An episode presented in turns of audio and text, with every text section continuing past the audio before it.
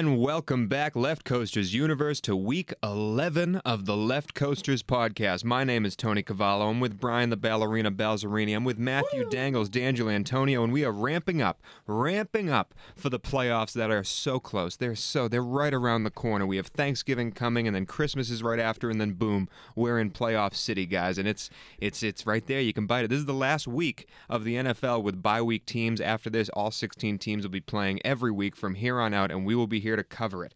Uh, today on the show, we got a lot of fun stuff to do. We have obviously the Rams and Chargers section where the Rams are on fire and the Chargers keep just butt fumbling games away. We also have a gravestone section where we're going to have a little uh, little change to the game this week, which these two guys don't know about, but I'll be adding in. And then at the end, we'll be doing the pick'em section where Brian killed it last week as a 10 and 4 record. He now is tied with the lead for Dangles, and I'm still behind, but we'll get there soon.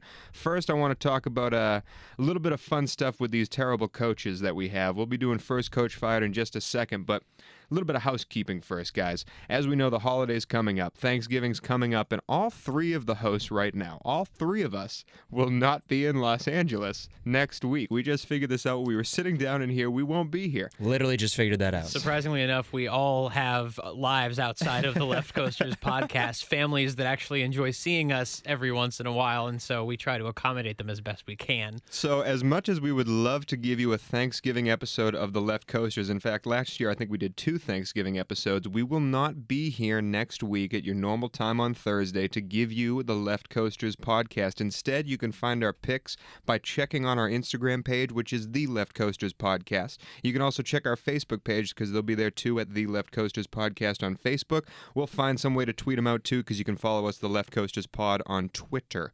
Uh, thank you, Rich Orstad, by the way, for commenting on Facebook. We love that you're listening, even though you're a terrible Dolphins fan. But uh, keep listening, buddy, and hopefully your team will get rid of Jay Cutler and be better. Um, but yeah, so we won't be here next week. We will be here in two weeks with Dangles running the show and having an interesting podcast two weeks from now. But this week, right now, is the full gamut. So let's get going. You guys ready? Let's do it. So first, we've wanted to do this for a while now, and it's taken us. I think it's the perfect time to do this because there are a bunch of good teams out there. The Rams being one of them, but there are also a bunch of really crappy teams out there. And right around now is the time where we start to debate if there will be a coach fired mid-season. Who was the first coach fired last year, gentlemen? Fisher. Uh, oh yeah, Jeff Mr. Fisher. That's Jeff right. Fisher he himself. one and only. And Mr. Jeff Fisher himself. so. That was a well-deserved firing. And now he has Sean McVay, who I have the odds for Vegas for the first coach fired right now. Bill Belichick is obviously the low, the the one who will not get I hope fired. so. But you know who number two is? Sean McVay. No Sean kidding. McVay is number two uh, according to this. Uh, uh, I believe it's scoresandodds.com on the the least likely to get fired first. Okay. So there you go, Sean McVay. Much different than Jeff Fisher. But we had this week uh, the Giants lost to the formerly winless San Francisco 49ers. Everyone was calling for Bob McAdoo, Ben McAdoo, whatever his name's head. And John Mara, the owner, the owner of the New York Giants, releases a statement to the media saying, Ben McAdoo is our coach. He is our coach for this season. Which you know what that means, fellas. He's getting fired. He's getting fired Gone. next week. Gone. But let's go through some of these odds right now, and you guys tell me where you think the good money will be for our listeners at home. Again, this is first coach to either fire, retire, or resign right now in the season. Can you gi- give me a guesstimate on who you think is the high, the best odds right now, or I the was- highest odds? um, Cleveland. Yeah, Yeah. I'm going to go with Hue Jackson. Hue yeah, Hue I Jackson. Definitely going to go with Hue Hue Jackson, you would actually lose money if you bet on him. You'd have to Oh, bet more money to win it. He is a favorite to get fired. Number two, do you have a guess? John Fox and the Bears. No. Ooh, Foxy. I Foxy. He's actually he's actually fifty to one to get fired right no now. No kidding. Fifty to one. Really? Yeah, that's a wow, high- that that's is- high. Those are good odds for John Fox. Other guys that are- Pagano. Considering some of his play calling decisions and clock management this year with the Bears, I am blown away that uh, he has 51 on. Exactly. Other guys to get 50 to 1, just to give you a, a mindset, Jay Gruden and Jason Garrett also 50 to 1. So they think John Fox is as safe as those guys. Hey, man. Hey, if you think he's going to get fired, put some money on it. 50 to 1's a Oh, legit man. number. Wow. Brian, who'd you say was number I two? was gonna go with Pagano. You are right there. He is 9 to 5, so almost 2 to 1 odds that he would be fired next. Number 3 is my man Ben McAdoo at 10 to 1 odds. I think 10 to 1 is a steal. If we're going through where you would put your money, I think Ben McAdoo is fired as soon as 2 weeks from now. We might not be able to record a podcast Brian and Before I went Ben before McAdoo Ben McAdoo fired. is fired. That's 10 to 1 odds is great. 20 to 1, there's two of them Dirk Koetter in Tampa Bay and Mar- Marvin Lewis in Cincinnati. 30 to 1, there's a couple of them. Dan Quinn in Atlanta is 30 to 1. I think Wow. that's I think that's a little Wow. crazy. Yeah. Ron Ron Rivera of Carolina is 30 to 1. How is that possible? I know. They're in the playoff I know. hunt. Bruce Arians is 30 to 1 for Arizona. I was going to say Bruce would be my next one. and Adam Gase 30 to 1 for Miami. Adam's not going anywhere. Adam's got to clean house, and they got to they got to clean the cupboard. You don't think go to him. I, I I was gonna pick Adam Gase up at the top of that list actually because we remember earlier this year we talked about how you know th- there were play he was he was calling players out for not taking their work home with them and for not being you know read Yeah. up on the offense and you know and we we had talked about how that goes back up to the coaching staff. I mean if I'm if I'm a general manager that is something that concerns me. And the Dolphins still are winning. You know they got killed on Monday night by the Panthers just absolutely killed. They've had three straight primetime games Yeah, and I yeah. don't think they've won any of them. In fact, I think they've lost all of them in spectacular fashion. I think him and John Fox are in the same category, though. They're going to get a free pass because of the quarterback. Yeah, I you don't know, know. Fox Fox doesn't have Trubisky up to up to snuff, and and Gase had a bad injury with Tannehill, so I think they're going to give them. Um, they're definitely going to be on the hot seat going into next year. That's for sure. I don't think they're fired. But I the other coach that I was going to ask about was, um, what about what's his face at? Um, I think John Harbaugh. John Harbaugh. John Harbaugh is in the In 75 to 1 group. 75 Yeah. to 1. I would put money on him. you think so? Yeah, because there's some infighting in that organization. About Yeah, it's a hit- little weird. So, so i- i- you know, go with their go with their smoke. Yeah, I get you. You know who else is 75 to 1? Who I would look at as Vance, a uh, Vance Joseph. No, Vance Joseph is actually closer to 40 to 1, but 75 to Ooh, 1. let me let me let me guess. Let me guess. Uh, let's go with uh, man that I've- McCarthy. man that oh, he he actually is 75 to 1, but it's not the guy I'm thinking Man, of. I'm on Sean fire. Payton. I don't think No, McCarthy gets fired in season. This is obviously for Caldwell. Who gets fired first? No, Caldwell is closer to. Let me see if I can find him. Caldwell is 50 to 1 in the John Fox territory. 75 to 1, the one that I think is the long shot and has a chance to get fired first. The man in Los Angeles, Anthony Lynn. Hmm. I think he's doing a terrible job with the Chargers. They have not been able to. I said earlier they're going to be butt fumbling these losses away. Nothing has changed from the Chargers of this year to the Chargers of last year. I think Anthony Lynn at 75 to 1 you have to peak at. But again, 10 to 1 Ben McAdoo. And then who else do we like at uh, 50 to 1 there? John Fox. Uh, John Fox, John that's right, Fox yes. at 50 to 1. That's that's those are two good bets, I think. I, I I would go with. I'd throw a little money on Harbaugh, and I'd throw a heck of a lot of money on Koetter. Yeah, Yeah, Tampa Dirk Bay. Koetter, that's the- well, that's Ryan another one. Fitzpatrick just sort of extended his uh, Koetter's lifeline there. Yeah, but you know, it's about putting butts in seats, and if you can't get the best out of Winston, you're not going to be there for very long. Yeah, I, you know, I agree with you. Fitzpatrick, they put so much money into Winston. Fitzpatrick is not your answer, and somehow you got to Winston's find. the franchise. I mean, Yeah, that's, he- that's just plain it. And if you don't have a guy who's making the most of his talents, I mean, I understand that he's Yeah. he's battling an injury right now, and that's fine. But but the fact that that he is the franchise and he's not Did- being being used, I, he's sitting out because he's hurt, right? Yeah, did you? But did you? Did you notice the GM when we when they had Hard Knocks on, where he was just gloating over Winston? Like there was there was scenes of him Yeah. talking to coaches, Yeah. be like, "Yeah, we saw him in the in the combine, and we were just like, that's the real deal."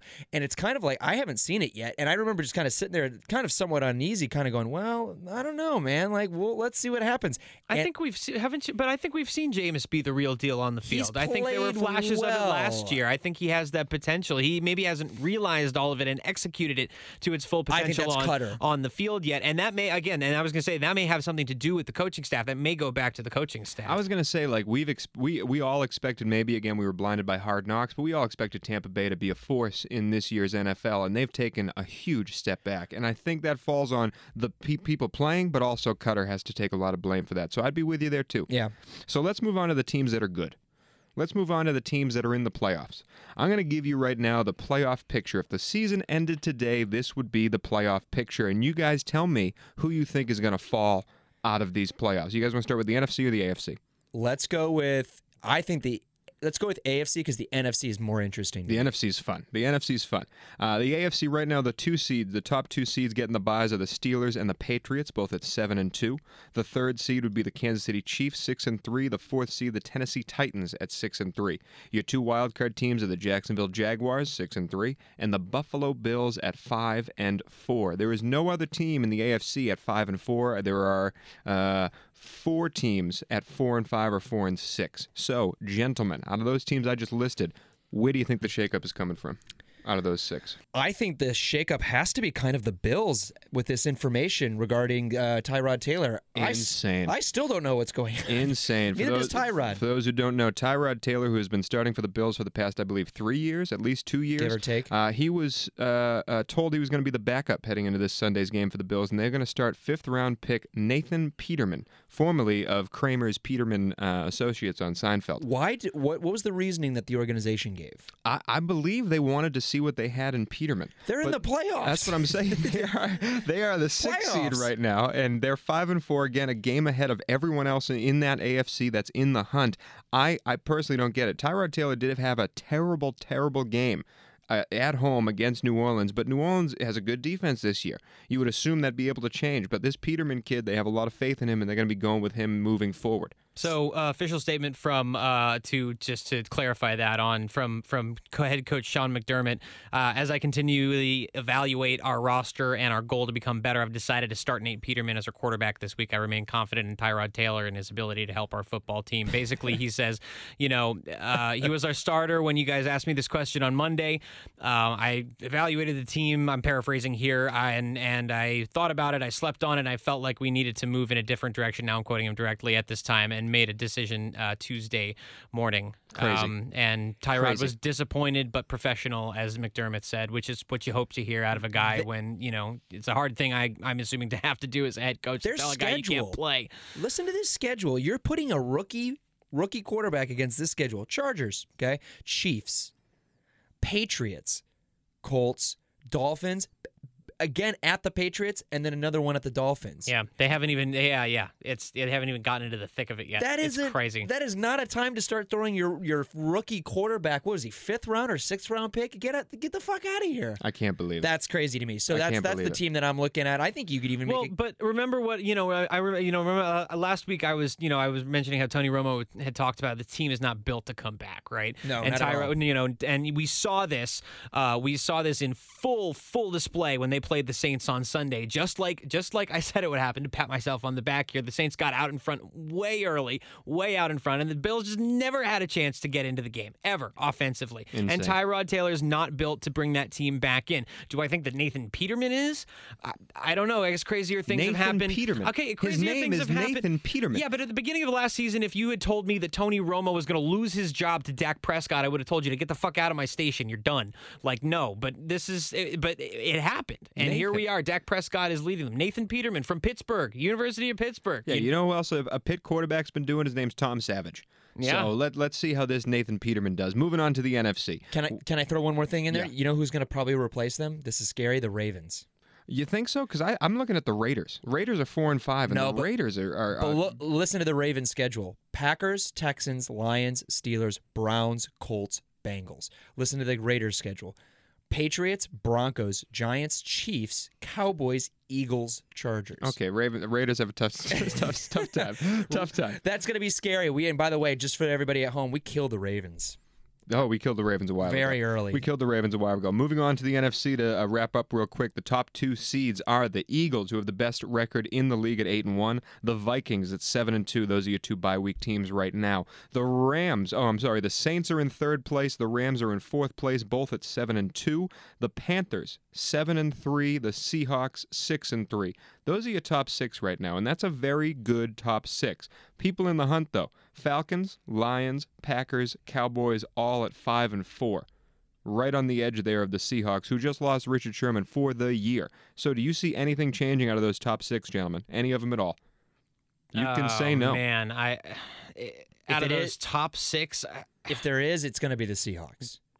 I think so. personally, only Yeah. because of their schedule. Again, we're kind of uh, you know harping on that a little bit, but that's kind of forecasting things. They they play the Falcons, the 49ers, the Eagles, the Jaguars, the Rams, the Cowboys, and the Cardinals. It's tough, and That's all have good one. offenses. I'm worried about that. and I think the the Lions, and this is coming from a Lions fan, full disclosure, but they've got a really light schedule: Bears, Vikings, Ravens, Bucks, Bears, Bengals, Packers. That's not. That's not tough. no, not that's at all. not tough at all. That's, That's why Caldwell's getting all. fired, people. If he doesn't win, the, if he doesn't end up up in the playoffs. But I, th- I think the more the more surprising thing would probably be to see one of these teams that's in the hunt climb into one of those spots, like you know a Lions team or a Packers team, because that the, the way that the Don't way that on the because- Falcons well, either. look at this, the way that these teams are playing right now. Three out of the four uh, wild card round teams are playing some of the best football that they've played in years. The Panthers are playing the best that they've played since they were a Super Bowl team. The Rams are playing the best football they played since they were the greatest show on turf, and the Saints are playing the best football that they've played probably in two or three years. Yeah. Um, I mean, and and they're playing defense and they're running the ball, two The things Saints- that they never have I done have a- in the past. I was going to save this stat for the pick'em section, but the Saints had the craziest stat in the world. This is coming from a team led by Drew Brees, and they the reason why they beat the Bills and why they're so good is yes, the defense, but they have also they've also taken the Tony Cavallo patented way to win football games, and that's starting with the run and have your Hall of Fame quarterback only throw when he needs to.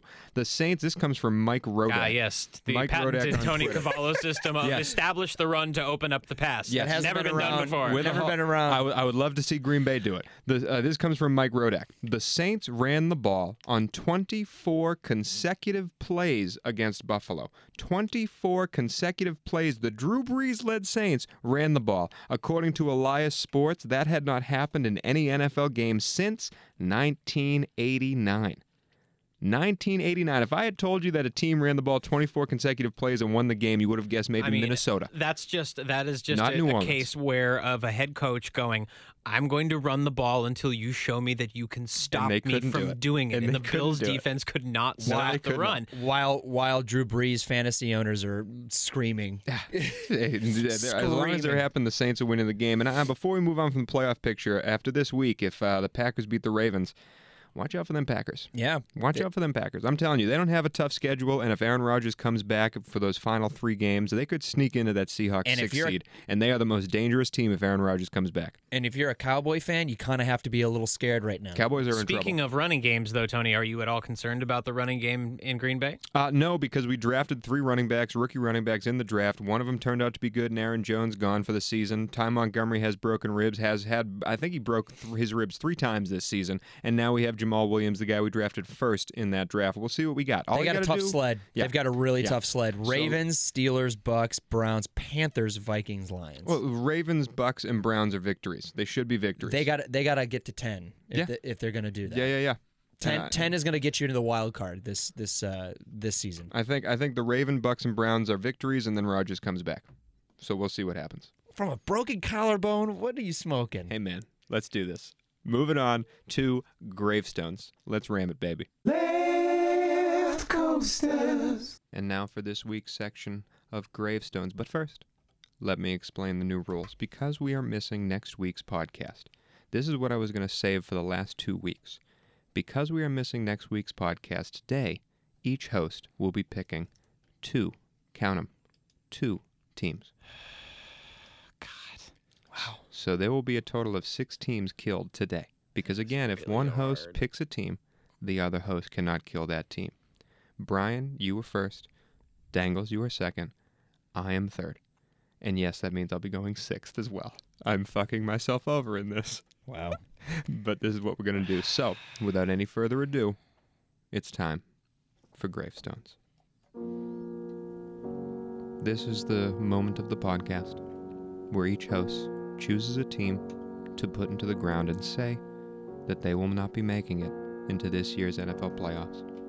In the past, we have all killed now the 49ers, the Bengals, the Bears, the Chargers, the Browns, the Giants, Arizona, and Tampa Bay. Brian, you are up first, my friend, first and fourth. In past weeks, you've killed the Jets and Miami, so hastily tell me who you are killing this week.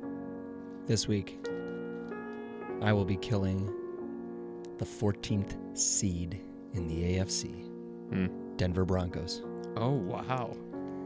At- wow. at three and six, I can't believe that. and Trevor Siemian, Paxton Lynch, and Brock Osweiler carrying the torch in Denver. I don't foresee a playoff appearance by any stretch of the imagination this year. no. Goodbye, Broncos. Okay. Dangles, in past weeks, you've killed the Jets and the Colts. Who you taking this week, bud? This week, I will be killing the Miami Dolphins. Good pick. Yeah. Uh, it's just not coming together there in Miami this year. Um, I think we've talked about Adam Gase's problems with his team, and um, there's there's really just no way they're they're coming out of it. Patriots win that division. Yeah, no, I feel you. Um, because I'm going sixth, I'm going to save uh, my two get out of jail free cards right now and force you guys to pick a good team to kill because I'm taking down the Deshaun Watson less Houston Texans. Tom Savage is not going to make the playoffs this year. I don't care that they have a 3 and 6 record. I don't care that they have a chance to catch up into that wild card. Houston's dead. Brian, back God, to you. I wanted Houston. Brian, again, you've killed the Jets, Miami, and Denver. I'm gonna go with This is tough. this is tough. This is this is where we get into the nitty gritty here, people. I am actually going to kill. You do have your get out of jail free card. What's that? Your Indianapolis Colts.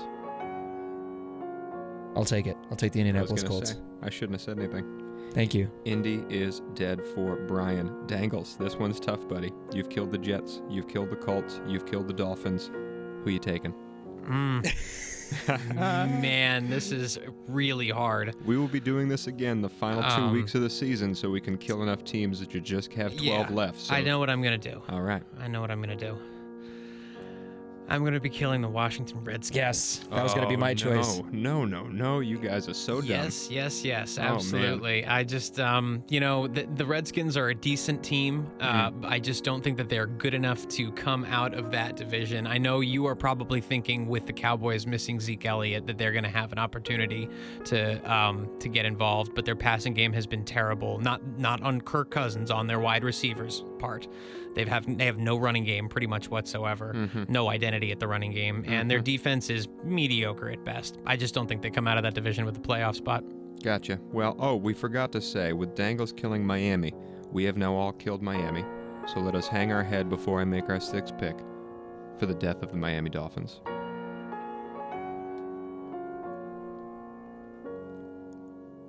I say that with a touch of anger because I had a team that I was ready to kill as my get out of jail free card, and I stupidly told Brian to kill them. Now I am stuck in position six, having to kill a team that is only a game and a half out of the playoffs I know who I'd pick. but it's a team that we've you two have also killed, and we're gonna hang our heads again because the New York Jets are not making the playoffs. I know how much you love the Jets. Moment of silence for the Jets. They fought hard. Man, feel like we gotta wash some blood off our hands. We killed a lot of teams right there. Gone. We killed a lot of teams, Cut that, the that fat. was, that was graphic. and that is our week's edition, dual edition of Gravestones. Left coasters. And we are now back. The Left Coasters podcast is back. We are here for the battle for Los Angeles, the Rams versus the Chargers. The Rams are clearly winning this battle because they are 7 and 2. They are Easily. popping up all over Los Angeles. They are becoming the hot team because they are winning. The Chargers, however, are 3 and 6. 3 and 6 and just fumbled a game away that they should have won against the Jacksonville Jaguars. We'll talk about the Chargers in a second uh, in a second, but the more interesting team we're going to talk about first, the Rams. They won a game. And how much did they win by, Dangles? Oh man, thirty-three to seven is your final from the Coliseum uh, here in sunny Los Angeles. Jared Goff, a man's line, twenty-five of thirty-seven for three hundred and fifty-five yards and three touchdowns. A middling day for Todd Gurley, eleven carries, sixty-eight yards, not too bad. Robert Woods is continuing to play at an elite level for Yeah. a wide receiver. proving us all wrong. Just blowing people away. You made fun of me for drafting him earlier this year in uh, in in one of our fantasy leagues. Eight receptions, 171 yards, two touchdowns, uh, putting all the haters to shame. I made fun of the Rams for signing him. I thought it was too much money, but they clearly have proven me wrong. But let's talk about a quick second here. One quick little second about these Rams because guys, we are 7 and 2 right now. And I'm a little bit nervous. Because as right now we head forward and we're going to be talking about the playoffs soon and we said last week that the Rams are going to be making the playoffs. We said that last week. But then I took a look at the future schedule. It's a Okay. toughie. It'd be the, I, I- I'll go through it right now. The Rams right now, if we were talking about the NCAA, we were talking about quality wins, right? We're talking about quality wins against good, uh, uh, superior opponents. I would say the Rams have two. I would say the Rams have two wins at the Cowboys and at the Jaguars that were quality wins. Yeah. Everyone else they've beaten have sort of been pushovers. The Colts, the the Giants, uh, the Texans, even with Tom Savage. Oh, but coming up. Oh, but coming up indeed. In fact, the, the, the Rams' victories have come against teams with a combined record of 23 and 40, not counting the Rams' seven wins over them. 23 and 40 are the Rams' victories in those seven wins. The next six games for the Rams, guys, if we want to make the playoffs, the next six games are what's going to count because these next six games are at the, the division leading Vikings, against home against the division leading Saints, at the Arizona Cardinals, who are going to be angry about that London game still because they spanked them in London. Then they are home against the league leading Philadelphia Eagles. They're at the division rival Seattle Seahawks, one of the only teams to beat them so far. And then they finish at the Tennessee Titans, who are also leading their division. And they're going to be hungry for a playoff spot. They are the the next six games for the Rams before they get that Week 17 win against the 49ers. The next seven uh, six games for the Rams are against teams with a combined record of 38 and 16. Yeah. 38 and 16. and they've got to pull about four of these next games. To I was looking at it. that. I was to guarantee it. Yes, I was looking at that. At seven and two, we talked about earlier in the section. We wanted to see the Packers get to ten wins. We think you're going to get a wild card. If they're not to win the division, I think you can count that San Fran game in Week 17 as a victory. Even if you're playing Jimmy G, I think that's a victory. That would get you to eight wins. Yep. These next six games, you need to get two of them. You need to get two of them. If you become 10 and 6, I think you get the playoffs. If you become 11 and 5, 12 and 4, then you're talking about division, but we're talking about playoffs. So guys, out of those 6 games, do you see 2 to 3 victories in there? Arizona and Seattle.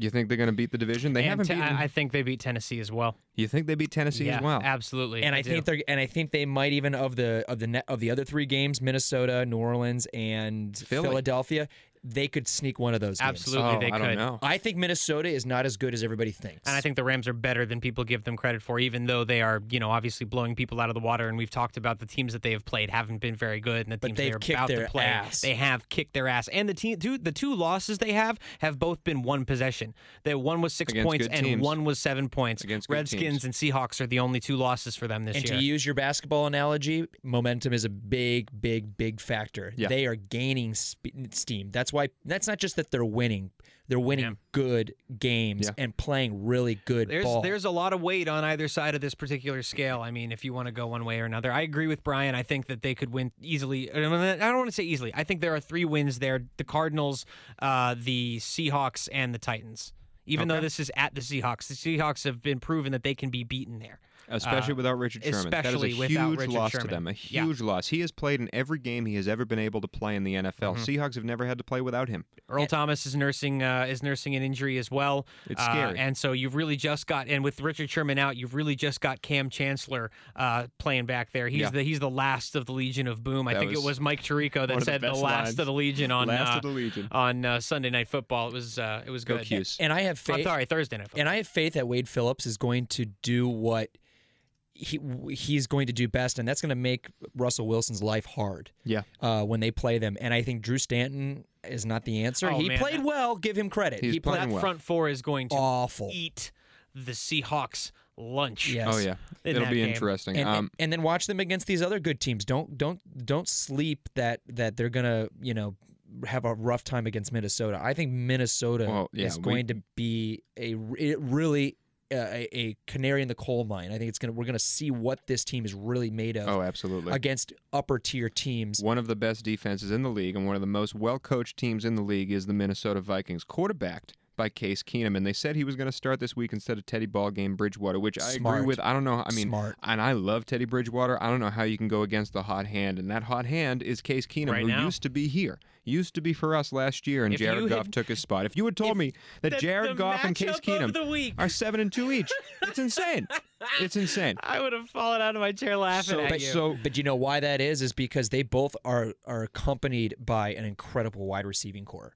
Like just the cast of whomever is stepping up this week. Minnesota has Jared Goff is not surrounded by like really great wide receivers or at least receivers that are playing great. I think he's making them great. Well, that's what I was going to say because we're going to break down right now what we're going to do to beat Minnesota. And I, I was going to bring up that Washington game that uh, the LA Rams lost. And if Mm-hmm. you remember, they lost when Jared Goff had the ball for a last second drive, two minute drill. And his first pass, he eyed Cooper Kupp, who he'd been thrown it to all game. Washington defense read it and Mm-hmm. picked him off, pick. ended the game. I think that was one of the biggest momentum swings and biggest building blocks in Jared Goff's young career. And I would have loved to have been a fly on the wall when Sean McVay pulled him aside, whether it was going over game tape or in the meeting room, maybe even in the locker room, and loved to hear what he said to Jared Goff because that could have ruined the man's season and career. That was a big confidence dilemma right there. Absolutely. Eyeing your quarter, eyeing your guy who you've thrown the ball to over and over again that game, and they read it and picked you We've up. seen countless quarterbacks go left instead of going right in their career when when those moments happen. And instead, Jared Goff has taken a leap and a bound forward and has progressed in his game. He's making those reads. He's finding the guys that are open, and he's spreading it around to everybody now. And that game, I, I guarantee you,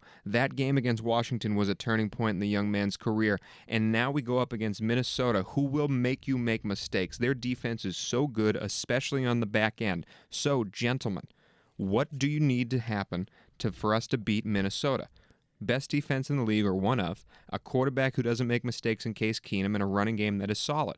How do we beat them? I think the one thing that the Minnesota Vikings does really well, and they did it last week against Kirk Cousins, and that is they make they make it very difficult for matchups to be uh, in the offense's favor. So when they have uh, a team like Washington, who's got Doctson and and, and Vernon Davis and a and a plethora of other you know scat backs running around, they don't allow the matchups to not land in their favor mm-hmm. because they do have such a deep roster of good defensive players like Harrison, who Yeah. just literally matches up well against any Anybody. and every tight and end Xavier Rhodes can shut down anybody. and shut down everybody. Their matchups are supreme. So it's going to be Sean McVay who's going to, we're really going to see how good of an offensive mastermind he is because it's going to be the matchups and the movement at the at the offensive line. I'm very curious to see what they're going to allow Goff to do at the line because it's going to require a good, good quarterback Yeah. to see what the matchups are and to see where they are every single play because it's not a clear one on one. It's not a clear uh, uh, uh, linebacker on tight end every single play.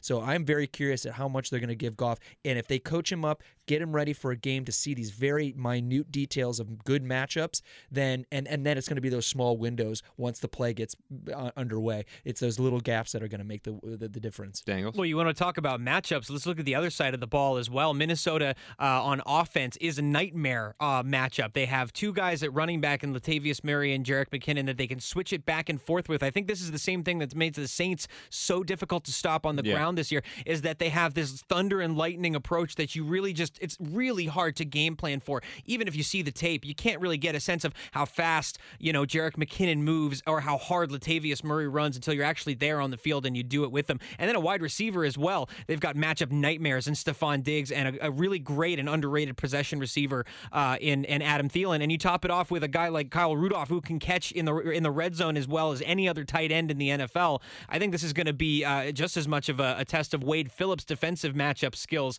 as it's going to be of of Sean McVay's uh, offensive skills. I think the other thing they can do to make this uh, to make this difficult is get out early, get touchdowns on the first two plays, and and very importantly, at least one stop. If you can get out ahead of this team by a touchdown or two and make Case Keenum beat you, uh, I think he's he's had a lot of he's had a lot of wiggle room this year. Yeah. I think you I think if you actually make Case Keenum put him in a situation where he has no choice, he doesn't have two possessions to make a mistake. I think then we're going to see what he's really made of. Yeah, uh, uh, uh, Adam Thielen and Stefon Diggs are both tied for the league lead in catch percentage on deep passes, and that's my key to beating the game. Don't let them get those deep balls. Case Keenum can dink and dunk all you want. It's the same thing with Sam Bradford when he's back there. You let the dink and dunk happen. You'll win some of those uh, uh, plays eventually. The offense needs to be run through Todd Gurley and Jared Goff having stellar days, but to me, it's stop the deep ball from Case Keenum. I'm a little worried about the Case Keenum revenge game. You know he wasn't happy with the way things ended in LA. You know he wasn't happy with the way the city treated him, and rightfully so. He stunk, and the team stunk around him.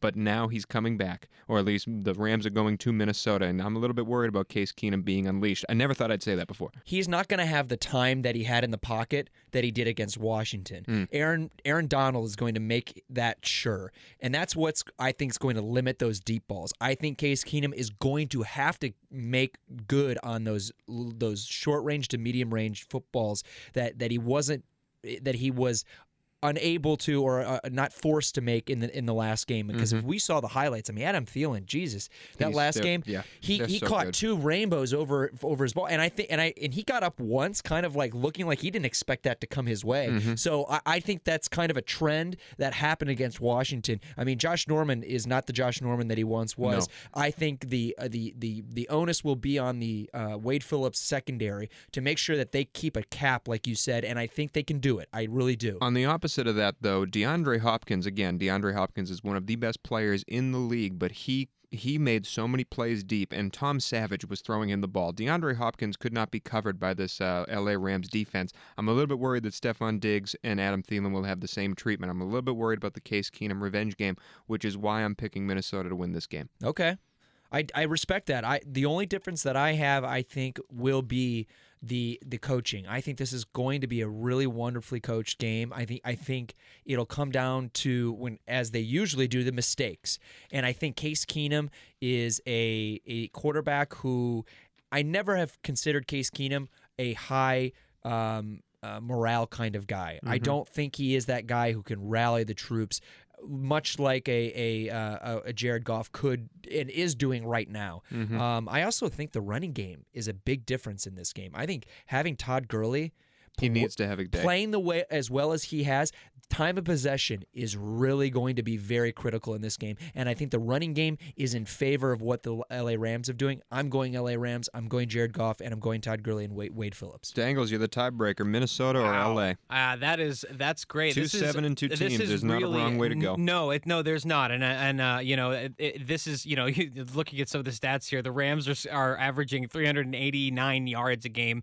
Uh, the Vikings are allowing 294. Uh, so you know, there's a lot of different ways that this game could go. Uh, it's really tough. I think I'm going to go ahead with uh, the Rams for the momentum reason. Uh, they are on a roll right now. They are they just look unstoppable on on in every facet. I think if they, uh, to your point about the fact that they're they could potentially get beat deep, and you're I think you're absolutely right about that. I think this is a game where the the safeties and the secondary need to just if they're gonna if they're gonna if you're if it's between giving up a deep ball and playing the sticks and letting them get that first down, don't let don't Go do do not Yeah. do not give that deep ball up. Let him get that first down. Try and stop him on the next, you know, the next set of downs. But you cannot. The minute that you let Adam Thielen and um, and Stefon Diggs get open downfield, you're absolutely screwed. And it's going to be really important, Rudolph, to keep Rudolph in front of you as well because he's kind of one of those guys who can sneakily have a, a huge game on you. Especially in the red zone. He's a safety blanket for Case Keenum, a check down option almost every time you take him away and out of the game, and suddenly Force him Case to Keenum probably feels a little bit less comfortable in the pocket. And Yeah. if you're talking about momentum, before we move on to the Chargers, talking about momentum, the Rams have won four straight, the Vikings five straight. So Mm. both these teams coming in hot. It's going to be one hell of a game that I'm excited to watch. Mm-hmm. Really pumped for this. Let's move on to a team that I'm not excited to watch,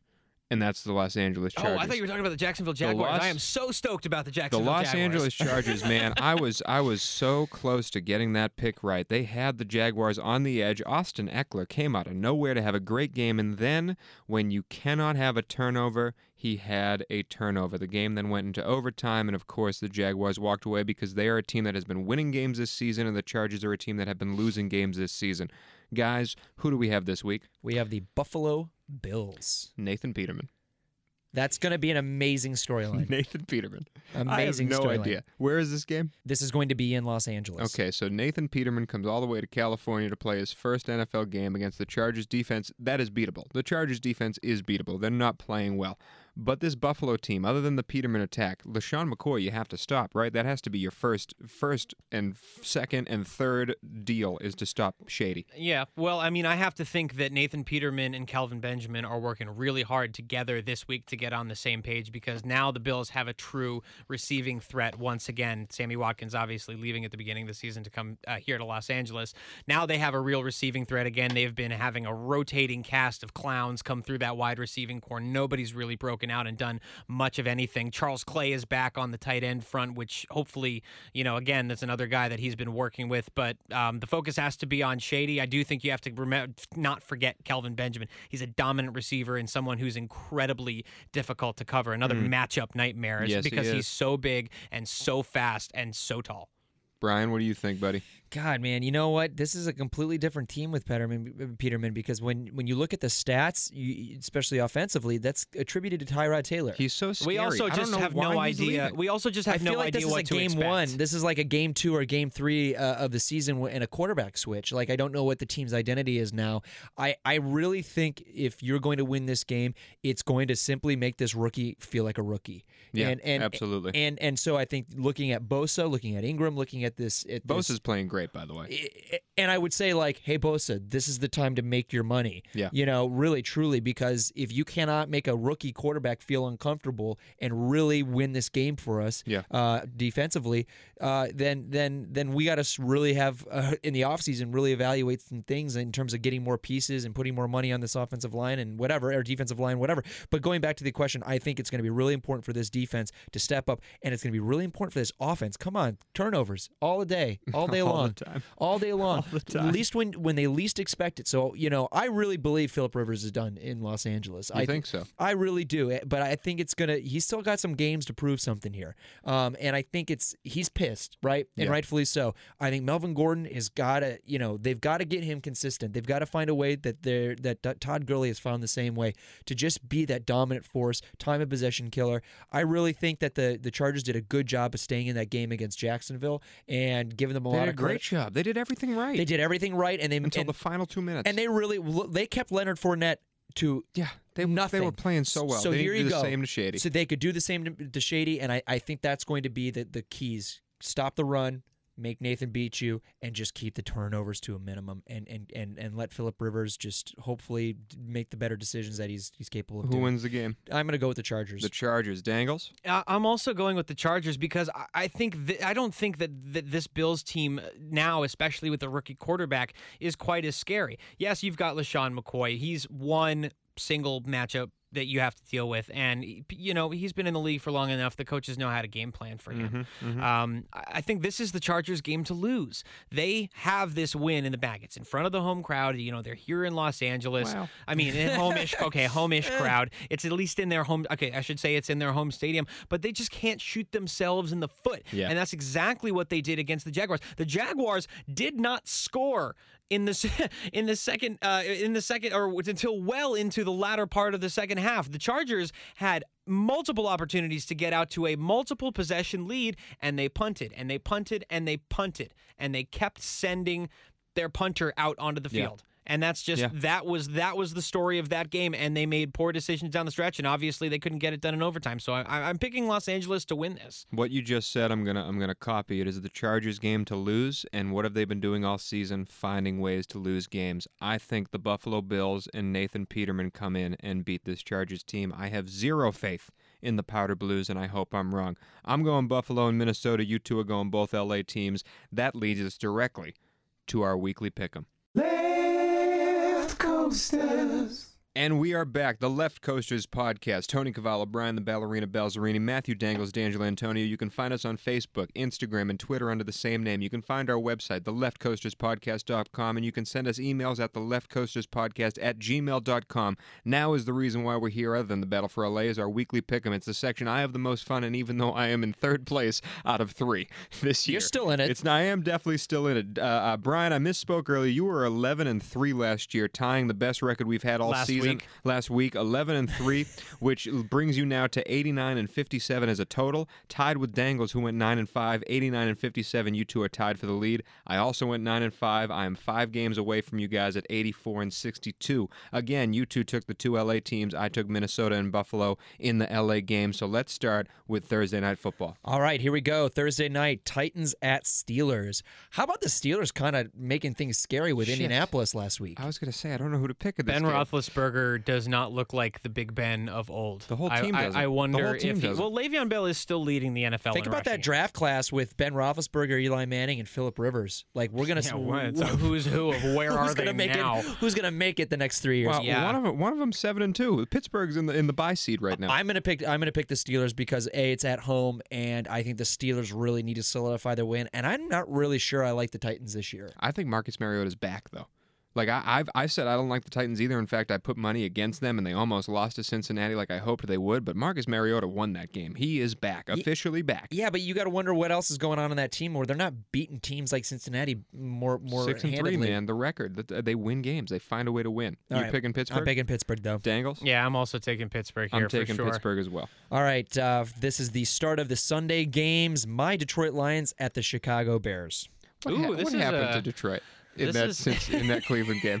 Because in the first half, again, uh, I this was a mind-boggling play. It's the reason Hue Jackson is the favorite If have first coach told fired. me this was going to be a back and forth gunslinging touchdown for touchdown affair, Listen, 15 seconds left in the first half with no timeouts remaining. They have a chance to put their foot on Detroit's throat. They are at the three yard line, 15 seconds left, and they try a quarterback sneak that gets stuffed on the goal line. The time runs out before they can get anyone on the field. It's a mind boggling Yeah. play that's only done by the Cleveland Browns and actually probably saved you in that game because Detroit was looking horrendous. It, what really actually saved the game was actually D- DeShone Kizer getting hurt. Yeah, He was yes, he too. got he got hit really hard in the ribs and didn't come back. Legal. thank- exactly. And thankfully it happened because I think they would have lost if DeShone Kizer stayed in the game. and we would have gotten a they had a dinner. very real chance. Like gotten I a was, You would have got a dinner. Actually, Mike Sheldon, he, he's in town. Actually, he, uh, it reminded me. He's during the game. He's like, it looks like you might be making dinner for these guys because this is this is horrible. But to answer your question, what happened? Uh, the Detroit Lions got caught with their pants down Yeah, they because did. were not prepared. You could tell the first the first three plays out of them were negative plays, and then the f- next one was a t- was a deep ball by DeShone Kizer, and then an, and the next play was an interception. Yeah. So they literally, I don't think they watched game tape. At all, I don't think they did any coaching that week. I think they all they no, all come they- on, you don't have that much. You don't. You, I mean, I know you're. I know you're being hyperbolic, I think, but, but, like, I think you they simply they simply looked at the schedule and said, "Ah, that's a win." We got to check. Yeah, we got to You know check what I'm this week. You yeah. can't do that in the NFL, I know even with the can't. Cleveland Browns. and you, know can't who doesn't that. do that? Teams with a good coach. I think that fell on Caldwell. He they looked they looked unprepared against the worst team No, in the NFL. think If- yeah, if you Jim get- Caldwell's a terrible coach, like a terrible coach, and that's why he's if they don't win, if they don't make the playoffs this year, he's gone and so they are playing another terribly coached team in Chicago in in Chicago. in Chicago. That's a tough game. It is a tough game. Defense is good. I'm going to go with Detroit because I think that was enough of a scare for them to go, "Hey, we cannot let this go. Yeah. We cannot let this go." And and I think the Chicago Bears. I mean, you guys picked Chicago last week. I did. The the Packers. I, I don't know why because the Packers are, are more hungry than the Chicago Bears, and I think Trubisky. We're we're kind of seeing the Jared Goff effect in his rookie year. He's kind of got a ceiling. He's, right now, he's- yes, he does. he's got and a he has ceiling. no receivers, And he has He's throwing nobody to throw to. Bellamy's and I, Dontrelle I Inman. think uh, I think once he has some people to throw to, we'll It'll be see a very different It's not side the- of it's Mitch not this year, Trubisky. though. I am, no, uh, it's, yeah. it's not this year. I am picking Detroit as well because if Mitch Trubisky can't beat Green Bay and Brett Hundley is not beating Matthew Stafford. Dangles. I'm not impressed at all with the coaching job John Fox has done this year. I think he's made some poor play calling decisions and some m- moves that have just left me scratching my head. I'm picking Detroit here. I agree with you, Brian, that they're going to come back from the scare that the Browns gave But them if, you, last week. if they lose, be they might be your hot pick for a, a killing next Gravestones? week. Yeah, for sure, because that's weeks, that's yeah. bad. It's bad. Mm. Okay, next we've got the Jaguars at the Browns. Well, this is a Jacksonville game. Jacksonville all day. Dangles. Well, uh, I'm going with Jacksonville as well, and I would like to tip my cap to them as well for the win last week and for breaking out for the second time this year. The fake punt, snap to Corey Grant, So runs it for a touchdown. They did this. I love that they did. They did this against the Ravens several weeks back, which, by the way, at the time the score was 37 to nothing. So if there is a more ruthless team in the NFL this year than Dougie Fresh and the Jacksonville Vicious. Jaguars, Is- please find them for is me. Is there a more dumb team than the Los Angeles Chargers for allowing the same play to, to be successful? Unbelievable. Do you That's not watch something- game tape? That's something you have to see on game tape and go, okay, that worked really well for them, and Doug Marrone is smart enough to use it again. But unfortunately, Anthony Lynn not smart enough to spot that. So we're all going Jacksonville. Chargers stink. You know, well, and you know what? Actually, you know where the rub is on that. You know who should be ready for that is is uh. You know who should be ready for that is Los Angeles Chargers defensive coordinator Gus Bradley. Yeah, he stinks Who too. used to be the Jaguars coach. Moving Great on. storyline. Stop, stop gushing. The Jaguars are done. All right, here we go. The Ravens at Packers. Uh, Green Bay. Listen, uh, the Baltimore is a very, very good defense, but I am not scared of Joe Flacco at all. I really like the way my defense is playing. You got to stop giving up these long passes, but we shut down one of the best running games in the NFL. If you try to make Joe Flacco beat you, he's not going to. I think Brett Hundley does just enough, and Green Bay wins this game. Come on, Packers, let's go. Aaron I- Rodgers, I'm- get healthy. I'm not convinced, um, mainly because this is this is the again this is the the Ravens opportunity to take the Buffalo Bills spot in the wild card, and I think they know it. And I think this is Joe Flacco territory. Unfortunately, I think this is Joe Flacco time to shine and and and prove everybody wrong. And he's got such a he's at the floor right now. All he's got to do is complete ten He more stinks. complete five more passes and not throw another interception, throw one extra touchdown and win these games.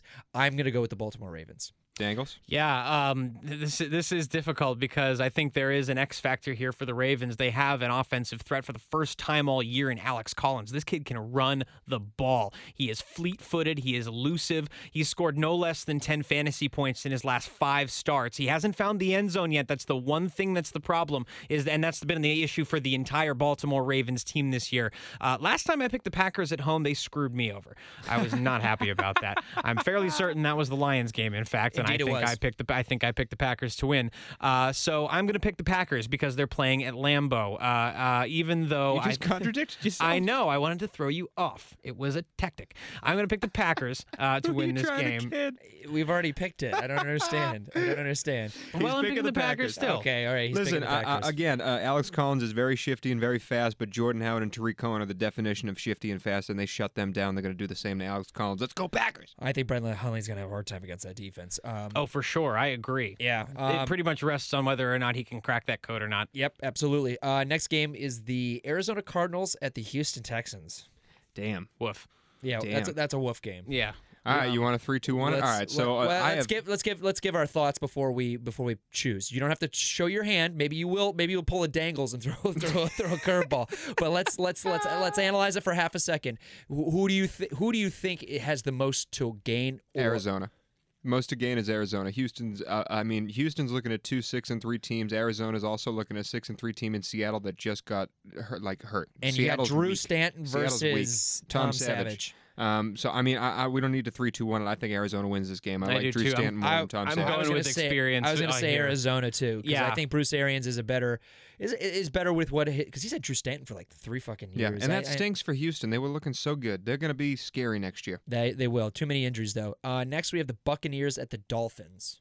Another stinker. This is a game that should have happened in week one. These are two teams that had this week as the bye, but a hurricane came through town, and now we're playing this game in week is, 11. Fitz is playing this one, right? I, you know, I, I don't know why he wouldn't. He played really, really good against those Jets. He really did. And he'll have even Mike Though, he'll have Mike Evans back in this game. even though. Josh McCown and then Fitzpatrick threw an interception on dueling plays, which is a rarity, but they did it. I was mad at myself for picking uh, the Jets last week. You'll only- one. I wasn't. I don't know why the uh, the Jets. I should have known better. You'll with only see that happen, by the way, in a matchup between the current Jets quarterback and the former Jets quarterback. That's very true. That's very true. Do you guys want to do a three, two, one on this one? I mean, Jets and Dolphins, man, they both are. are uh, I mean, Jets I know who I'm. Dolphins and I, I- I know who I'm picking picks. here. This is a pretty easy one for me. Who me. you going with? I'm going with Tampa Bay. You're going with Tampa Yeah, Bay. absolutely. With Mike Evans back, uh, I think uh, the Dolphins are just terrible. They're yeah, they really are terrible. bad. I really They're think. really I think they dude. lost the locker room. I'm going to go Tampa too. I think I'm going with Miami. I don't know why. I like Miami a little bit better, even though Carolina just spanked them on Monday night. They're they're not in prime time anymore. Maybe they just need to be playing Sunday afternoon Cam to win a Newton, game. Cam Newton did not look fazed at all by that defense. Ndamukong No. Suh could not get into. No. He was frustrated all night long. Yeah. Uh, Cameron Wake couldn't do anything there. Reshad Jones, I think, got himself an interception at one point in the night. But I mean, that's I gotta, you I gotta give my Lions credit for getting for dumping his ass. The shine's got to come off of, of Ryan Fitzpatrick. He's going to turn back into a pumpkin real soon. I think Miami does it.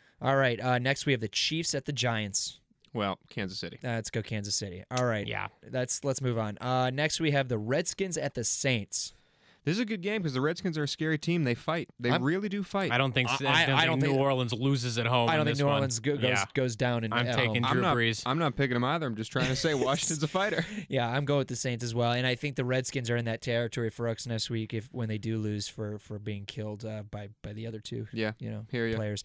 Uh, this is the start of the. Oh, and by the way, the Chargers and the Bills are playing in the afternoon this w- this Okay. along with the um, along with the next game, and that is the Bengals at the Broncos. Mm. Man, Sexy. I was. I- Where is this game? This is at Denver. Is it Mile High? Okay. no team has gone f- uh, in a higher like peak first to, to valley, worst? valley to peak, peak to valley. Either way, starting off terrible and going high, or starting off high and going terrible. Than these Denver Broncos. The fall from grace has been disgusting, and they. I mean, they just New England's hard, yes, but you can't. This kid that's punt returning for them, I think he's fumbled the ball four times. And how do you not, as a coach, take him out and say, just sit down, just sit down, have anyone else go? uh, Just, don't even catch Just it. Let catch the it. ball hit the Yeah. ground and roll to wherever it is. catch it every you keep time. giving the ball back on these punt returns. That doesn't mean I'm going to pick Cincinnati because they keep finding ways to lose. I'm going with Denver. 32nd ranked offense out of Cincinnati Bengals, and in fact, AJ Green was non-existent in that game last week. Except for the final, except of the, the, last plays, yeah. last final plays. Yeah. Um, and I think the Denver Broncos are just a, a heck of a defensive team. I just don't see them putting up points at all. Um, and I think Marvin Lewis loses his job possibly. So you picking Denver? yeah, I, I, I don't see how the Bengals come in and steal one in Denver. I'm I think taking s- I- Denver, as well. Denver's been nothing though. They've been a paper I know they. I know. Yes, they have, but the Bengals uh, Have been a didn't- bigger nothing. Yeah, they they didn't look very uh, str- uh, strong on defense last week against the Tennessee Titans. They looked very beatable, in fact, and we have no idea which version of this offense is going to show up. There's Yeah. a version that can make big explosive plays, uh, and then there's the version that can't that you know that is just a three and out machine. So I, I don't I don't know what else to say. I mean, the Broncos are at home; they play well at home. Moving on. there it is. Uh, this is going to be an interesting game. The New England Patriots at the Oakland Raiders. Yeah, this is an interesting game. I don't think this Because is it's an in easy Mexico. because it's in Mexico. I don't think this is an easy for Mexico. as a victory as um yeah. Hopefully Tom Brady doesn't drink the water while he's down there. They they are really. Tom, gotta- please don't don't drink the water. You got to give the you're- NFL's marketing department a little bit of credit on this. The Oakland Raiders, being a very Latin-based, you know, fan, have a, have a heavy Latin-based. Uh, Oh, you can bet that you can. They might as well be. It might as well be Might as well second be home in for the Mexico, Raiders. I think as as far as there's going to be a black hole there, you can you can believe it. this this this has a red flag to me a little bit only because I, I think the New England Patriots are the team that that comes out of this but the Oakland Raiders had a bye week they've had time to prepare this uh, Derek Carr is healthier than he ever has they got Marshawn Lynch kind of back I mean he had a really big game the week before they they went on a bye Amari Cooper's back this is kind of a team at four and five who's kind of thinking like hey we we got this There And is a playoff spot available to them. absolutely I'm I'm gonna go Oakland You're gonna go. Oakland. I think I'm gonna go Oakland Uh, I think New England's defense has found itself. They've played a lot better the past few weeks. They have. But this is going to be a test for them. Derek Yes, Carr is, is. going to be a test for them. Is the New England defense for real? We know the offense is. We know the offense is going to put up points, but can they stop Derek Carr? I'm picking New England. I'm, I'm also taking the Patriots. Um, I, I I think you saw. I think I think you're going to see a little bit more Rex Burkhead come into the to come into the picture after this past week. You've seen them kind of go on an up and down basis with the running backs, just based on who's playing well. It was Dion Lewis for a little while. Mike Gillislee has completely fallen off the face of the earth. Uh, Rex Burkhead had himself a day last week. Tom Brady's still leading the league in passing yards. He's still the best quarterback uh, in the NFL, and he um, has to be now. you have no backups. Yeah, no. Well, that's what I'm saying. going into the Sunday night game. Uh, This is a great game. The game of the week, This is a great game. This is probably game Other of the than week. the Rams game, this is a great game. This is yeah, absolutely. Uh, this is the Philadelphia Eagles at the Dallas Cowboys. Dallas cannot lose this game. They cannot. Oh, they lose- can. uh, they can. They can. They actually can. But going into this game, they're looking at their schedule. They need this win to stay alive Philly in is this playoff so race. So good, Philly is so so good, and they're not only Dallas so needs good. to win this game. They came off a bye this week. I know Dallas.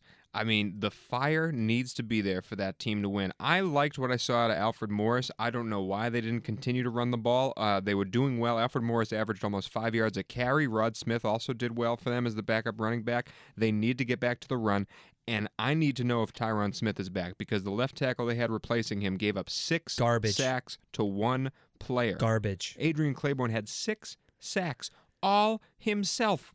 All by himself. I don't think the Packers have had six sacks in a game. I think though that you're talking about two different teams and who they played last week at the Falcons and then the Philadelphia Eagles this week. Philly I- is sexy. Philly man. Philly is a tight team. I mean, Philly just is sexy. listen to this: fourth offense, tenth defense, fourteenth passing, and fourth rushing. Fourth rushing. Yeah. You wouldn't have. You wouldn't think that, but then I guess with Carson Wentz running around the way he does, that's that's kind of. Well, uh, and the addition of Jay Ajayi probably doesn't hurt that because he looks like he's he's a completely different person And now if that he's you're in an- Philadelphia. If you're an NFL fan, you need to watch this game because these two quarterbacks are the future of the NFL. Dak Prescott and Carson Wentz are going to be around for a while. They're going to be the Big Ben, Eli Manning, Philip Rivers in 10 years. the last game they played too was last uh, January, and that was 27-13 in favor of Philly.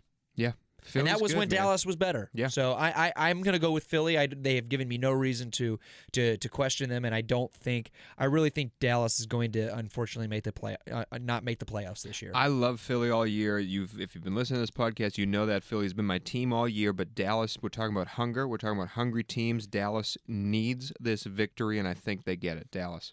I'm taking Philadelphia. I was really taken aback by how uh, just taken to town that Cowboys offensive line got not only by Adrian Clayborn but but really everyone on on that defense they looked completely out of place in a way that I haven't seen in in a very very long time. You're seeing time. an uncomfortable Dak Prescott. Yeah, you are the first You're- time. for Yeah. an absolute, and he doesn't know what to do when he's always had that offensive line around him, and Baby suddenly, blanket. suddenly the walls are coming down, and and and suddenly we're starting to see that he is maybe young, and there are some flaws in his game, and he's does not a, po- as strong a pocket presence as maybe we thought. I'm picking the Eagles to win this game. Uh, the Cowboys are missing their lead rusher. Um, I realize this is a home game. The Eagles are just They're so they're unstoppable They're right good. now until Mismatch someone central. shows me that they can stop Carson Wentz truly and totally shut him down. I, I'm going with the Eagles. Uh, what's on Monday night? Monday night, uh, we have the Atlanta Falcons after their big win against Dallas, playing the Seattle Seahawks, who barely kind of got by the Arizona Cardinals Thursday night last week. I, I don't like Atlanta, but I think Seattle's truly dead. I really do. I think that Richard Sherman injury is so. They haven't so shown painful. it yet, though. They, they this could again. This is going to be the game that kind of lets us know where they're at. I think I think they're goners. I don't like Atlanta, but I'm picking Atlanta to win because I truly think Seattle. Uh, Jeremy Lane is such a dramatic drop off from Richard Sherman. Like teams have been going against the other cornerback Shaquill Griffin a lot, and sometimes succeeding, sometimes not. He's a talented guy, but he's a rookie. They never throw to Richard Sherman's side. When you open up the whole field against Seattle's defense, they can be beaten, and Jeremy Lane stinks. Julio Jones is going to have the game of his life, and Mohamed Sanu is going to have 100 yards as well. Atlanta wins this game. God, you make a good. That's a good argument. that's a great argument. Dangles. Yeah, uh, Atlanta, absolutely. I mean, I, I agree with everything Tony said. I think Atlanta showed up last week and showed what they're made of. Um, I think they they're they could potentially be missing Devonta Freeman in this. I think Yeah. he, he I think he may be uh, doubtful for this game. Concussion. Uh, but I, I just I the the Seahawks do not have enough weaponry on offense, I think, to keep up with this team, and the Falcons are still on the road to prove that they are as good as everyone expected them to be. yep.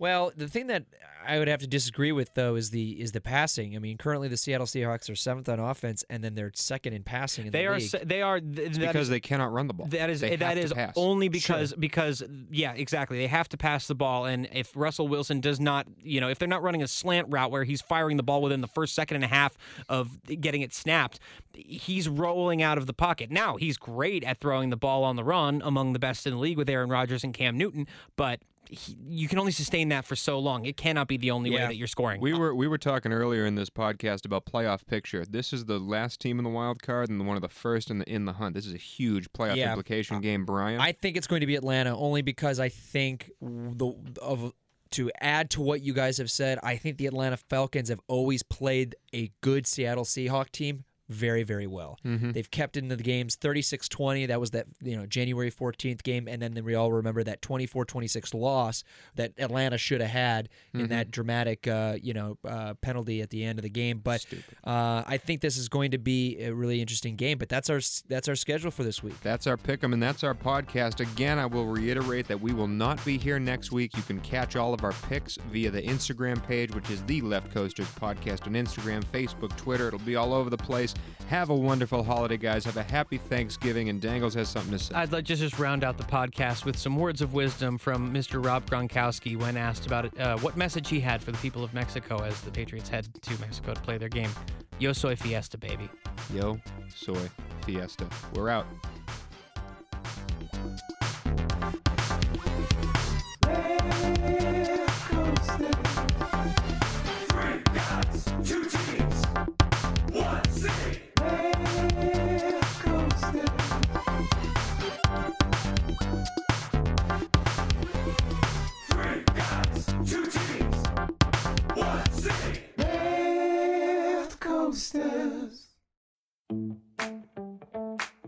Should be simple. Just put on your shoes and go. And yet, when you try to learn about how to get better at it, especially as you age, you're confronted with conflicting advice, complicated workouts, and confusing nutrition trends that just won't work for you. On The Planted Runner, I'll share exactly how to run faster, longer, and feel great doing it at any age because you don't have time to waste. I'm Coach Claire Bartholic, and I went from not running at all in my late 30s to finishing a marathon in 258 at age 42, all on a plant based diet. I've helped hundreds of runners achieve new personal records well into their 60s and even 70s with science backed training, plant based nutrition, and proven mental strength techniques. Each episode of The Planted Runner is like a private coaching session on the run where you'll learn from me and the guests I interview. You'll get actionable lessons to help you become a better runner every week and reach goals you never thought possible. Whether you're training for your first 5K or your 50th marathon, take along the Planted Runner on your next run. Let me show you how your best running is still ahead of you.